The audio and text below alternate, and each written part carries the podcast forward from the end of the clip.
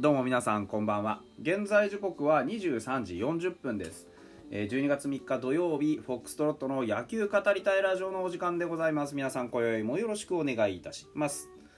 えーっとファイターズの契約更改も進んでおりましてこれ昨日の話なんですけどあの6選手一気に契約更新、えーしましたんでそこのところのコメントからちょっと読んでいきたいなというふうに思ってます。上川端、清宮、野村、玉井、木村、松郷の6選手一気に公開しました。上川端のコメントです。球団からは1年目からよくやってくれたと言っていただきました、まあ、おっしゃる通りだね、えー前半で遅れたのでまだまだやれると思っていますが1軍のレベルと生活を経験できたことは来季につながると思います。打撃の手応えはまだない。マジで？あれでまだないの？まだ何か伸びしろを残していらっしゃる？来年以降成績を残してようやく手応えが出てくると思う。体力面フィジカル面が今後の課題なのでオフは体の部分を見つめ直したい。来季は1年間1軍で規定打席の到達とショートのレギュラーをつかみたいと。君が一番近いだろうな。清宮のコメント。えー目標としていた数字ではないので理想的だったとは言えないけどキャリアハイの数字を残した部分はあった。シーズン通して一軍で高せてもらって今までとは違う景色を見ることができました。来季はやっぱり優勝したい。僕が一番ホームランを打って打点を上げてボスを胴上げするつもりで今取り組んでいる。エスコンフィールド1年目の優勝は誰もが望んでいるしボスも思い描いていると思う。僕が胴上げするという信念を持って頑張ります。任せた。頼んだぞ。野村選手、えー 今年は怪我やコロナ陽性などがあって思う通りにいかなかったシーズン。昨年より数字が上がったのもあって成長を感じるところもあったけど悔しい1年でした。来年は1年間しっかりと主軸として戦い抜いて最後はみんなで喜んで終わりたい。中軸を打つためには打点もまだ物足りない。バッティングも守備も軸となるものをオフに作りたいです。来年は離脱することなく1年間試合に出続けることが目標。優勝を目指して戦うので新球場へ足を運んでもらいたいです。いうことなし。1年間まともにやってくれ。えー、玉井投手。開幕1軍に入れなかった悔しさはあったけどその後1軍に上がって50試合クリアできた。ただそこは最低ライン。チームトップのホールド数だったけど勝ち試合で投げるには防御率などまだ物足りないとも感じています。来年はもっともっと上を目指していきたい。防御率は2点台。30ホールドが目標です。新しい背番号は重みのある番号しっかりやらないといけないという責任を感じている。もう一度投球スタイルを見直し磨き上げていきたいです。玉井くんさ頼んだよ。木村。えー若手が多いチームなので背か背中で引っ張っていけたらと思います。怪我は一番良くないしフルシーズン戦いたいというのが自分の思い。体を一から作り直して来季に臨みたい。チームの勝利に貢献する成績を残したいですしそこを追求していく。年齢を感じさせないプレーや若手にまだ負けないぞという姿を見せたい。2桁ホームランをもう一度打ちたいし盗塁も増やしたい。チームの勝利に貢献する一打をより多くの試合で打てるように頑張ります。具体的にね2桁ホームラン盗塁といったところ出てきました。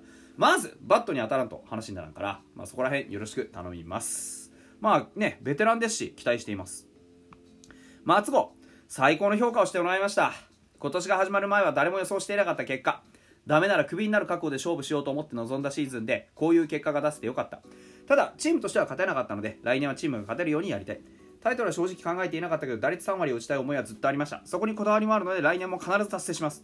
タイトルは意識せずヒットを1本ずつ積み重ねて1本でも多く打ちたい。チームが勝てるように引っ張っていきたいです、はあもう松郷は外野の中心だからもう外せないから頼むよ。よろしく頼むぜ本当にな。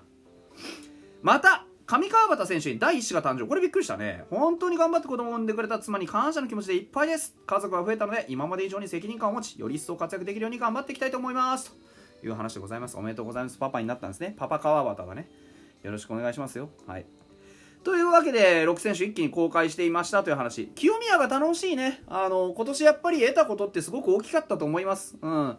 実際自分のやりたいことをこういろいろ思い描いていく中で思い通りにいかないことの方が多分多かったんじゃないかと思う。でもそんな中でもちゃんと結果をこうやって叩き出すことができた。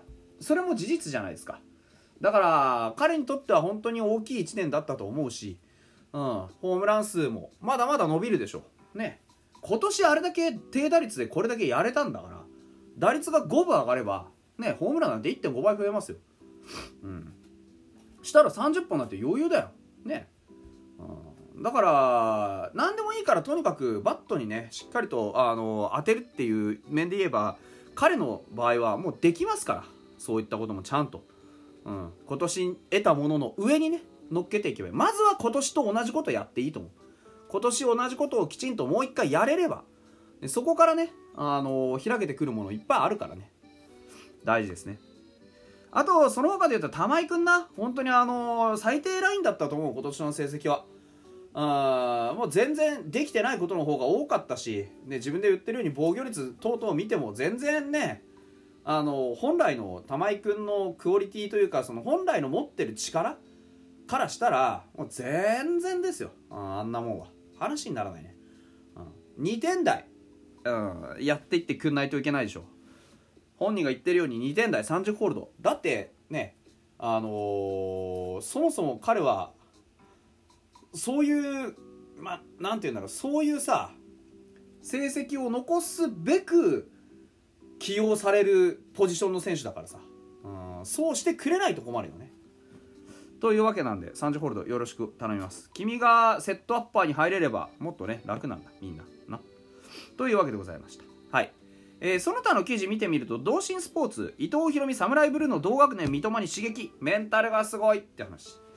えー、侍ジャパンの三笘になるっていうねちょっとよくわかんない あの記事が載ってます。えー、っと大阪市の水のエンジンで行われた初心者6から8歳向けの野球教室にスペシャルゲストとして参加したんです。ってえー、三笘と同年代で、えー、世界の舞台で活躍するつもりだという話。三笘の1ミリが伊藤の心を動かした。逆転で勝利した2日のスペイン戦見られなかったが勝利を決めた、えー、勝ち越したのは映像でチェック、えー、やっぱり最後まで諦めない気持ちの大切さを教えてもらった。プロ野球界97年世代が少ないんで頑張ってほしいです。という話、えー、常に同じマインドを持っておかないとああいうプレーは生まれないと思う。多分最高のシチュエーションと最悪のシチュエーションを両方想定して準備をしていたんだと思う。と推測。プレーはもちろんそれをやり遂げるメンタルがすごいと称賛した。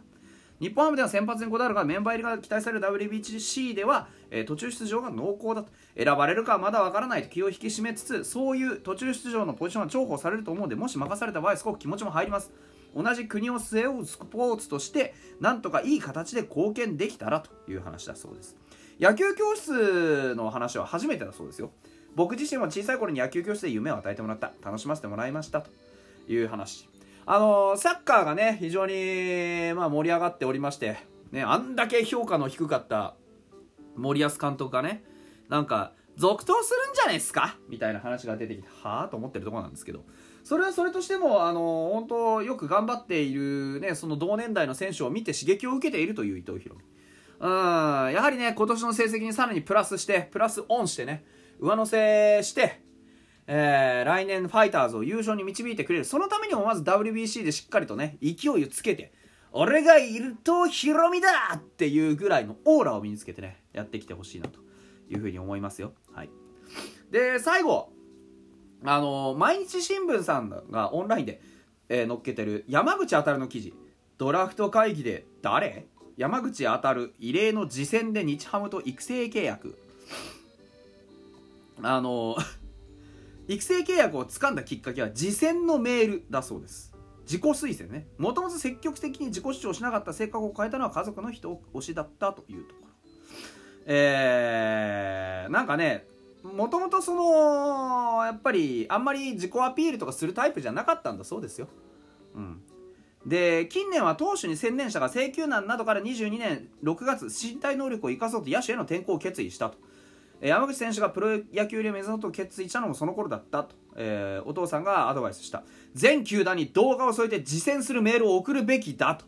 その真意は人間として成長するため自己主張できるようになってほしいという父親としての願いだったと。その助言を受けて山口選手は動いた。PR の動画を自身で編集。打撃や走る姿立ち幅跳びや垂直跳び筋力トレーニングの様子をまとめた。日本語の読み書きは苦手なため文章はすぐるさんの、えー、お父さんすぐるさんの、えー、手を借りて作成したと。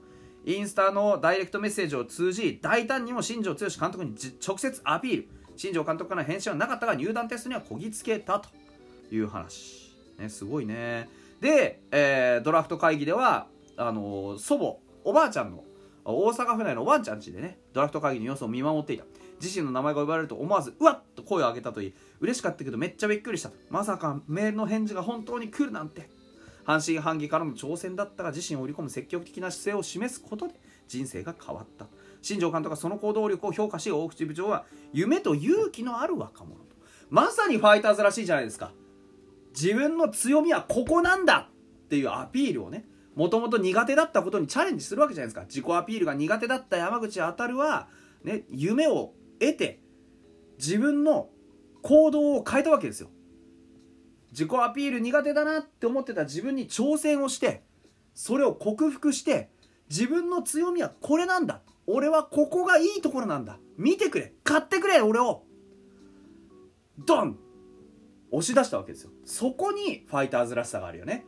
ファイターズとしてはああなるほど。こういう若者がいるのかと。夢も持ってる。勇気がある。素晴らしい。ちょっとうちで面倒見てやろうじゃないかと。思える。そういう素材だったわけですね。うん。で、えー、入団会見では笑顔を振りまき堂々と宣言。長所はバカ力。逆方向でもホームランを打てます。将来は北海道でファンを盛り上げるようなプレイヤーになりたい。自己主張を控える姿はもうなかった。ね。そうやって夢を掴んでいってほしいですよね。まさにアメリカンドリーム感があるよな。あの加藤もそうですけどやっぱこうねあのー、まあ外国にルーツを持ってたり日本にルーツを持ってたりっていうねそういう選手たちがちょっとね、えー、いい風をファイターズにもしかしたらもたらしてくれるかもしれないですよね、うん、そういう期待がすごく持てる。山口あったのもぜひねあのー、もう来年度中にさもう上がってこいよ。本採用にね待ってるぜという気持ちをぜひ伝えさせていただきたいなと思います。頑張れ山口くん。待ってます。